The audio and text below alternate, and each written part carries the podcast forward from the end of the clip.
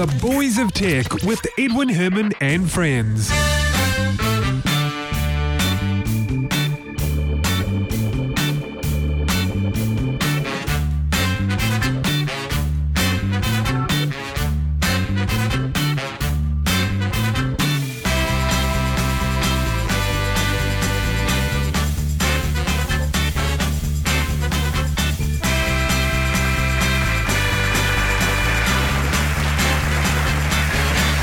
Welcome along. Thank you very much. This is episode 339 of the Boys of Tech for the week commencing Monday, the 6th of July, 2015. My name is Edwin Herman. Brett, my co host, is still sick. So, I was going to run through a number of stories, mostly non electronic stories, but still to do with technology. So, first of all, I did want to kick off with a, a story to do with ele- electronics, Sony specifically. The CEO of Sony, Hiroki Totoki, had made a comment a while ago saying that he would not rule out considering an exit strategy for the smartphone division of Sony. And a lot of people took that to mean that, oh, okay, so Sony is going to give up on the mobile side of things.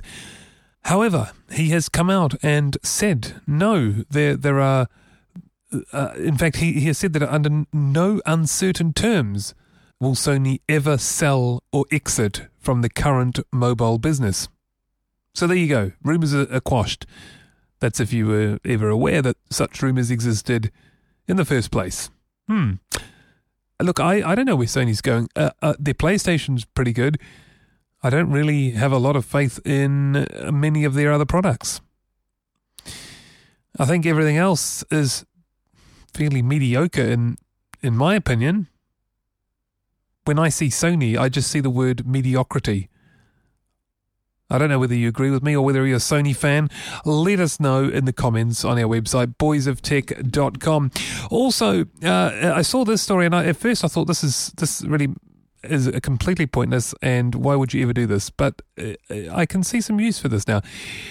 Researchers at the University of Wollongong in Australia, across the ditch, have 3D printed a flute, a flute that can produce unique microtonal notes. Now, microtonal notes uh, is simply a blanket term to mean notes that don't normally fall within our 12 note scale. So, as you're probably aware, if you're musical, an octave is divided into uh, 12 tones.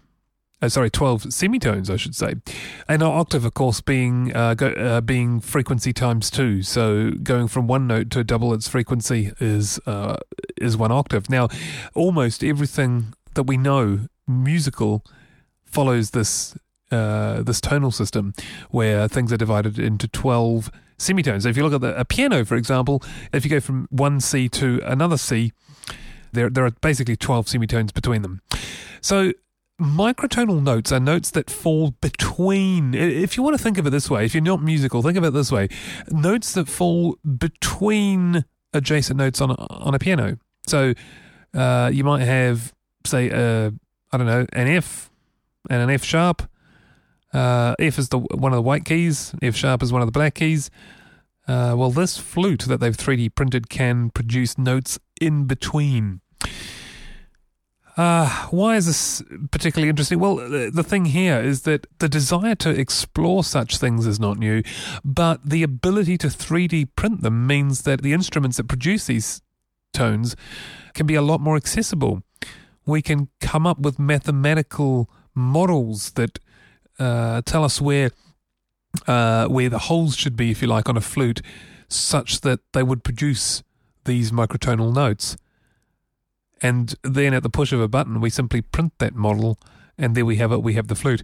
Now, th- you you can, in theory, produce such a device without 3D printing, but 3D printing has, if you like, unlocked a whole. You know, I, I mean, uh, I'm you know the main thing being that there really is a very low barrier to manufacturing with 3D printing. Manufacturing a flute in a using a traditional manufacturing method, there are huge overheads, the molds, for example. So 3D printing really allows the uh, researchers to produce instruments capable of producing these microtonal notes in a much simpler manner with a much lower entry barrier, if you like.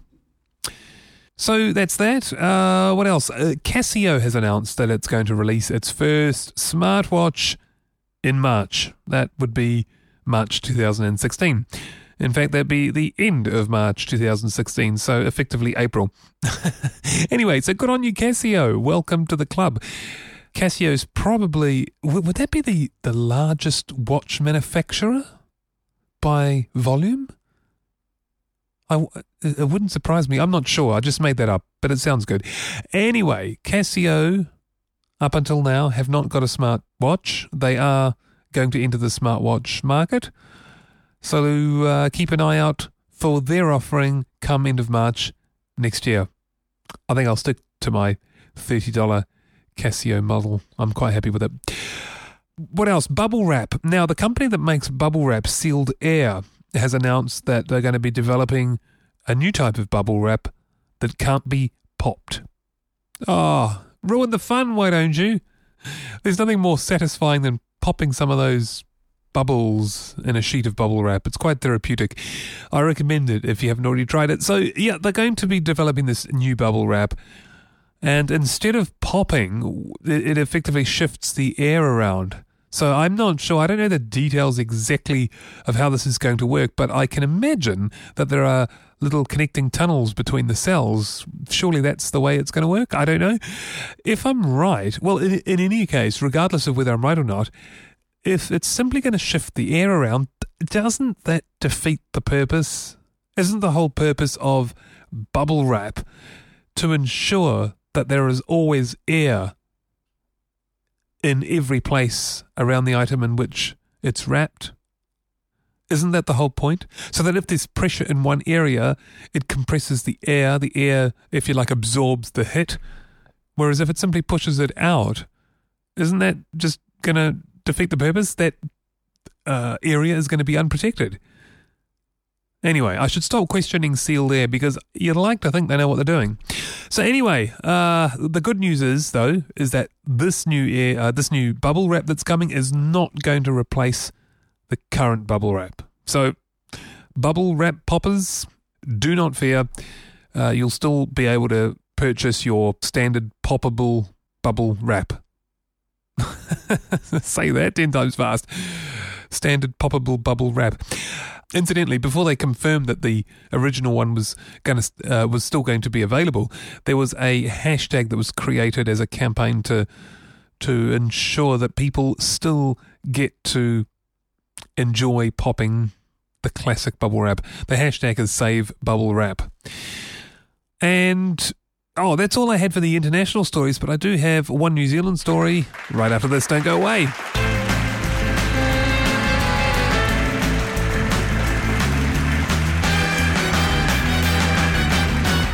Hey, welcome back. And here in New Zealand, safety campaigners are urging a ban on smartwatches when driving.